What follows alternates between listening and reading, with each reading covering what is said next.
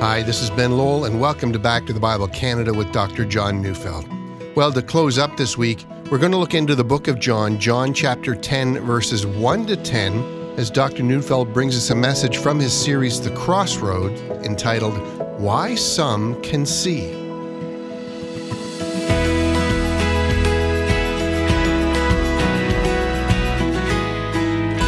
I recently had a conversation with a woman who was about my age, and she told me that she was raised in a Buddhist home.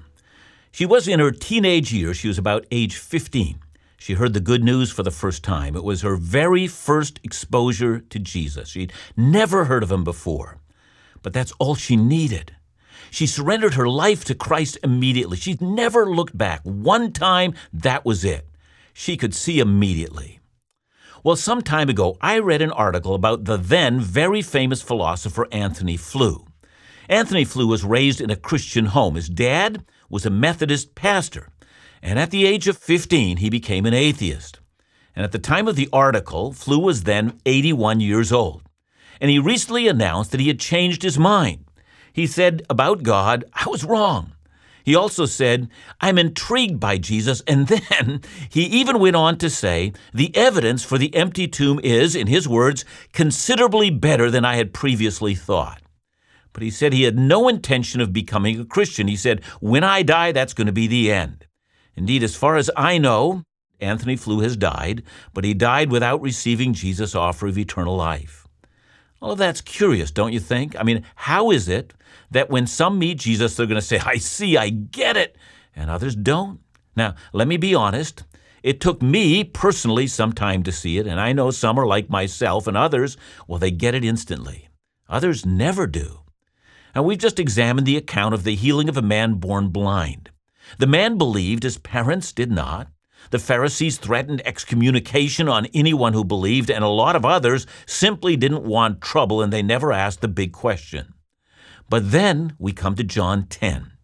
As John writes, he wants us to remember this matter of Jesus giving sight to the blind man.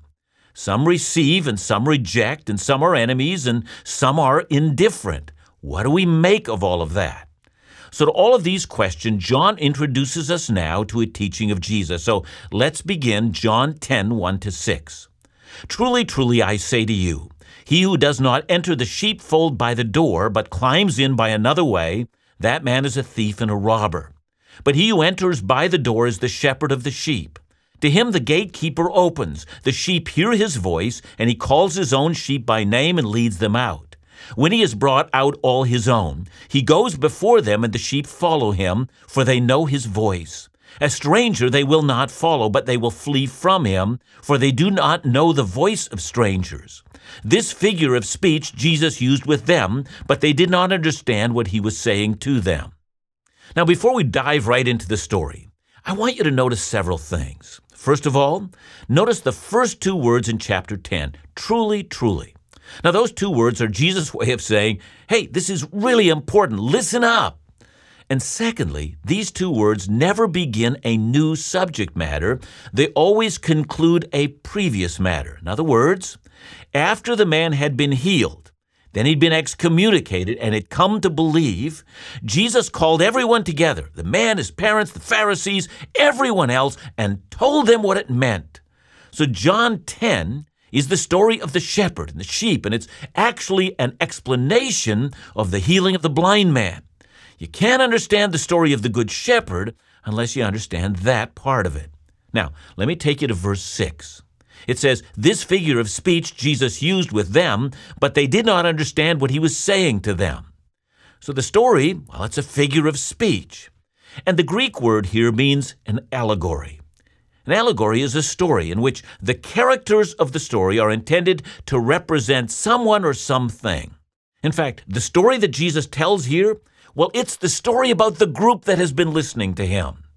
And it's the story of Israel. Israel are the sheep. Now, if you're familiar with the Old Testament, you'll know that that's exactly what it says. The most famous of all the Psalms, Psalm 23. Well, listen to how it opens. It says, The Lord is my shepherd, shall not want. He makes me lie down in green pastures. He leads me beside still waters. Or Psalm 100, verse 3 says, Know that the Lord, He is God. It is He who made us, and we are His. We are His people and the sheep of His pasture. Over and over again, God calls Himself a shepherd, and He calls His chosen people Israel. They're His sheep. Now, that might seem surprising, especially if you were to hear that for the very first time and you actually knew something about sheep. Sheep are remarkably helpless animals. It's, it's Phillip Keller in his very interesting book, A Shepherd Looks at Psalm 23. Well, he says that sheep can become what he calls cast. Uh, here's what happens a sheep will lie down comfortably in some hollow or depression in the ground.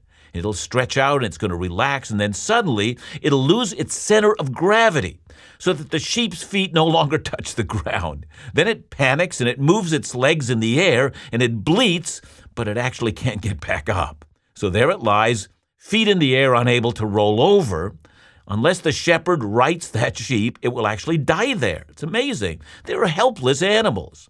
You know, Keller also says that sheep are actually not that smart. So, for instance, they are creatures of habit. Once they establish the path in which they will walk, they never vary from that path. They will eat all the grass around them by the path, but after that, when the grass is gone, well, they're not going to vary from their normal path. Even though there's grass in other places, they stay right on that barren path. So, unless the shepherd takes them to new pastures, well, they're going to starve to death. Keller says that sheep are so dumb, they will even walk into open fire and burn themselves. Now, sheep are also defenseless. If you're a wolf, you can take your time. Walk right up to a sheep, take the tastiest one you want. They're not going to defend themselves. And there's more. None of them are going to band together to fight against the wolf. Sheep don't attack, they just get attacked. In fact, one professor of philosophy once said that, that sheep are the best evidence against the theory of evolution. You know, the survival of the fittest. Well, these guys shouldn't have survived. Well, now, that's how God addresses Israel my helpless sheep. And like helpless sheep, they need a shepherd, one who can do three things. First of all, feed them, secondly, defend them, and thirdly, guide them. Israel couldn't do any of that. They worshiped idols, they ignored God's provision, and they ended up being destroyed. In fact, listen to what Jesus said in Matthew 9:36. He says, "When he saw the crowds, he had compassion for them because they were harassed and helpless, like sheep without a shepherd." Now, before I go on, here's something important. Israel is a lesson book for the nations. That is, all humanity should learn from them. We're exactly the same as they are. Now back to verse 1. Truly, truly, I say to you, he who does not enter the sheepfold by the door, but climbs in by another way, that man is a thief and a robber. Now, here now is the second clue of Jesus' allegory Israel is a sheepfold. You know, in Jesus' day, shepherds kept their sheep in sheepfolds. There were, in fact, two kinds of sheepfold, and one was in the country, and the other was in villages. And the one in villages would be communal sheepfolds. And what Jesus is speaking about here is one of those communal sheepfolds. All sorts of shepherds would put their flocks into a sheepfold, and all the sheep would be completely mixed up with each other. Now, this is the key. Israel had many different shepherds. And they had real prophets, and they had false prophets. Some were the shepherds of the zealots. They were the terrorists against Rome. Then there were the Essenes, and they were kind of a monastic community. Then there were the followers of the Pharisees who taught a rigid legalism that would get you to heaven.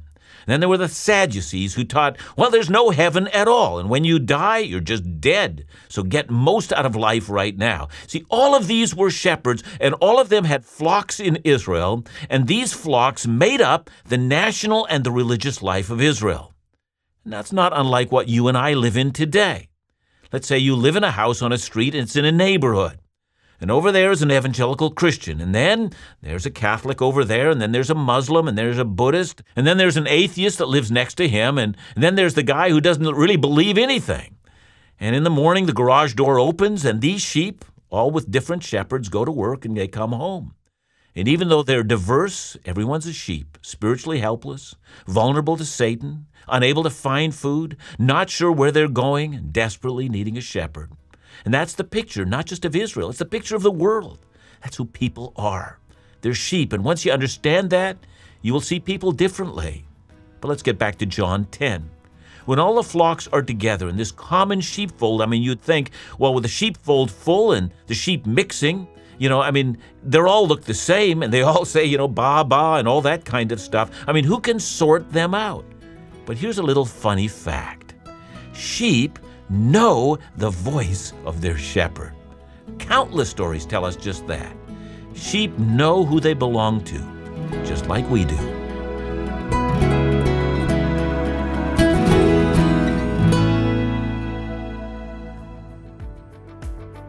Have you heard Dr. John's latest series in the book of the Psalms, Finding Pleasure in God? Well, if you haven't, or if you'd like to hear it again, or you want to send it to a friend, we want to send Finding Pleasure in God on CD as our gift to you. We also want to include Dr. John's series on Psalm 42 to the King, accompanied by a limited edition illustration of Psalm 42 on a magnet for your kitchen, your office, or shop, all reminding you of God's faithfulness. These three ministry resources, all free as our gift Finding Pleasure with God, To the King, and a limited edition Psalm 42 illustration on a magnet. To ask for your free gifts this month, or to offer a gift to support the ministries of Back to the Bible Canada, call us at 1 800 663 2425 or visit backtothebible.ca.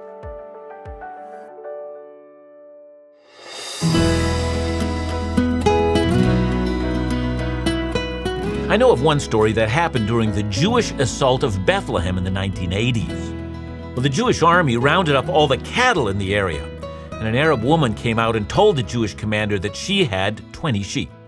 Well, the commander said that he'd like to help her, but how could he sort out this mess with so many cattle? Well, the woman produced her son, who was the shepherd for her 20 sheep, and he simply sang out his call. And exactly 20 sheep lifted up their ears and followed him right out of the pen. And that's the key to the story. Jesus says in verse 3, My sheep know my voice. That's just like Isaiah prophesied. God had a remnant, a remnant of God's own people. And here's Jesus' story the sheepfolds have many shepherds. Some of them came that way because they crawled over the fence. They were thieves. That's the word for those who steal by stealth when no one's looking.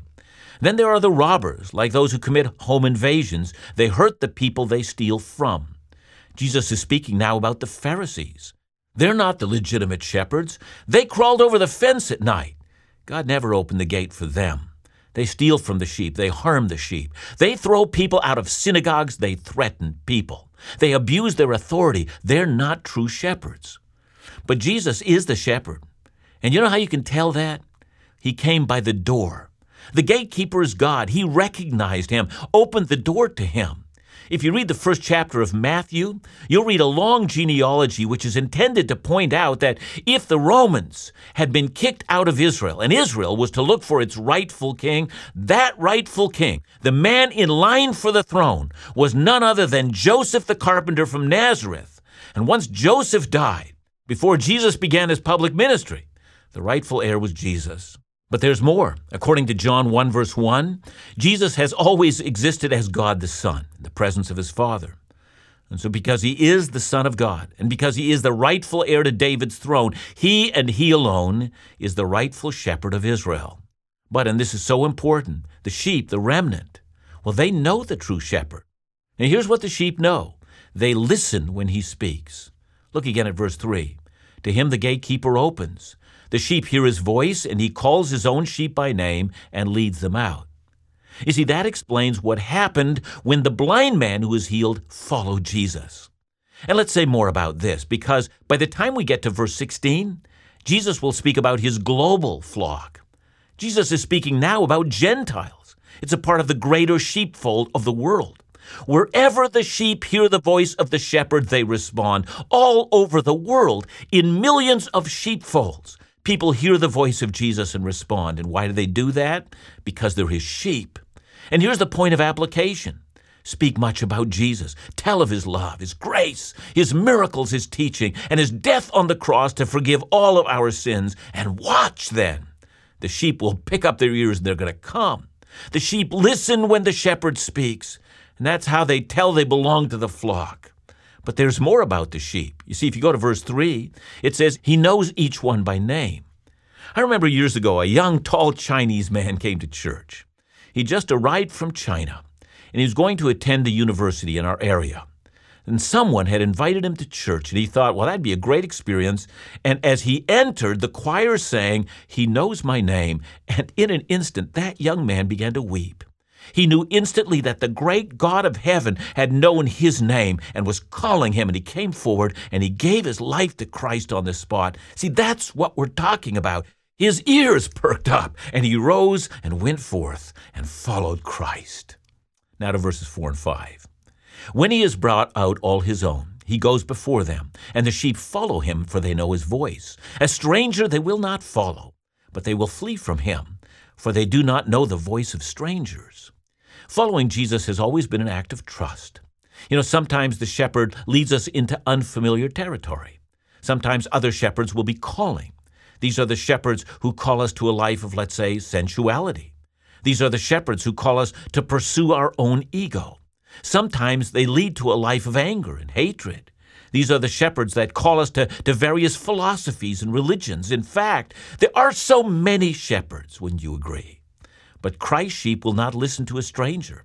I don't think the world understands that, but it is true.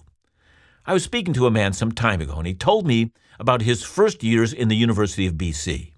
He was doing pre med studies back then. He was living in the UBC dorm. There were lots of drinking and lots of sex and lots of night parties. So this man would put a scripture verse, not just one, but verses on his door, and he would mark out that he was a believer. Why? Because he had another shepherd. And he then told me two of his fellow students consequently gave their lives to Christ. and that leads us to another question. Why doesn't everyone see? Why doesn't everyone follow? So let's listen to John 10 7 to 10. So Jesus again said to them, Truly, truly, I say to you, I am the door of the sheep. All who came before me are thieves and robbers, but the sheep did not listen to them. I am the door. If anyone enters by me, he will be saved and will go in and out and find pasture. The thief comes only to steal and kill and destroy. I came that they may have life and have it abundantly. There are actually two kinds of sheepfolds in the time of Jesus. It was the sheepfold that you would find in the town, which was made up of sheep from a number of different shepherds. But once a shepherd called his own sheep, then they would follow him, and he would lead them out to graze. And then, if he had gone far away, well, he might not take them back to town, but to a sheepfold in the open country. And it was, it was usually made of stones, and it had an archway for an entrance, but it would have no door. Now, that's the image Jesus is now giving us. When evening came and it had become dark, and the predators were about. The shepherds would take the sheep to an enclosure. The shepherd would then actually sleep in the entrance to the door, with his back on one side and his feet propped up on the other. And if you asked the shepherd, now where's the door? The shepherd would say, I'm the door.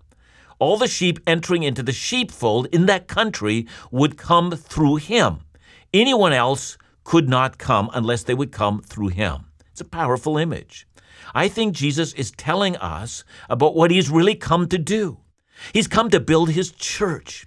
He entered into the sheepfold of Israel, and God opened the door to him, and he called out the sheep that were his, and he led them out, and they formed a church. And he keeps on entering into sheepfolds all over the world today from every nation and tribe and people and language, and he's calling out his sheep. And all these sheep have but one thing in common they've all come through Jesus because he's the door. You have to pass through him. Let me make something plain.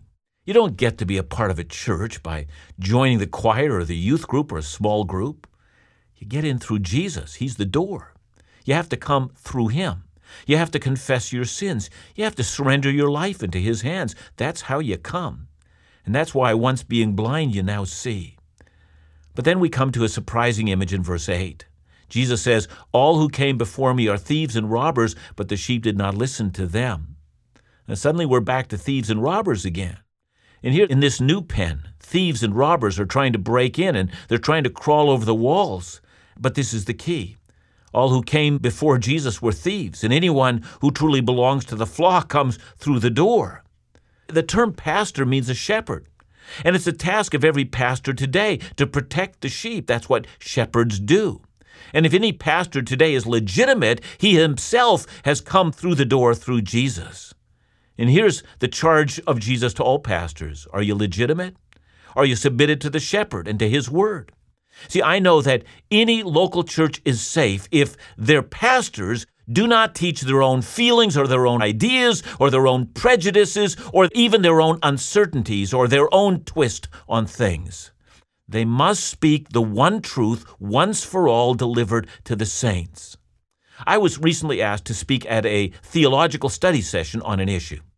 And when I pointed out that the position that I was taking was the position that had been held by the Church of Jesus Christ for over 1900 years, and that it was never questioned until the last century, well, a number of church leaders, they didn't even flinch. It didn't matter to them. And theirs were the new philosophies that were in the air, they said. They, they had their own ideas. See, I call them shepherds that had crawled over the fence. But here's a promise, verse 10 The thief comes only to steal and to kill and destroy. I came that they may have life and have it abundantly. Abundant life. It's the full, meaningful, rich life of God.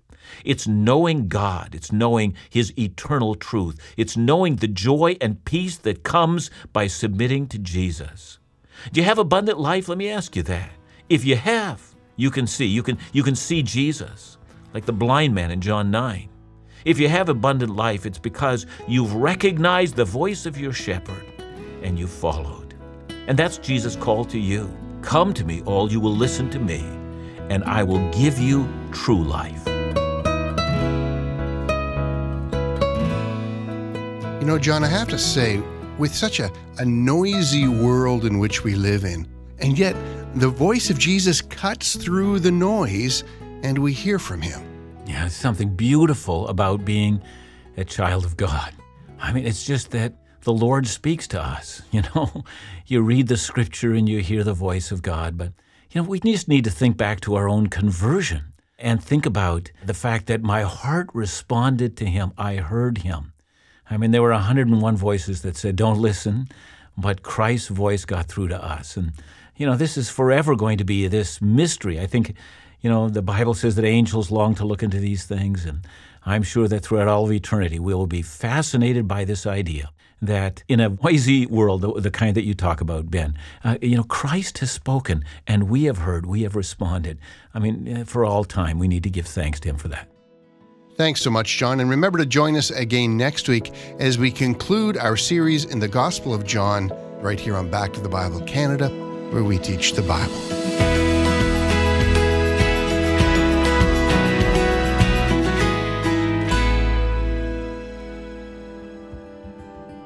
Heidi wrote in to say, I discovered your program last summer, and since then, well, I've learned so much from the expository teaching of the Bible. Well, thanks, Heidi. You know, it's hearing the stories of friends like you that assures us that the Bible teaching program is making a difference. If you believe in the importance of sharing the Word of God across our nation, perhaps you'd consider offering a financial gift to support Back to the Bible Canada this month, or consider becoming a monthly partner. Your regular gift ensures that the daily Bible teaching program is heard in your community and right across the country. Your gift of any amount allows the Word of God to reach those searching for truth. To send a one time gift or to become a monthly partner, call us today at 1 800 663 2425 or visit us at backtothebible.ca. That's 1 800 663 2425 or visit backtothebible.ca ca.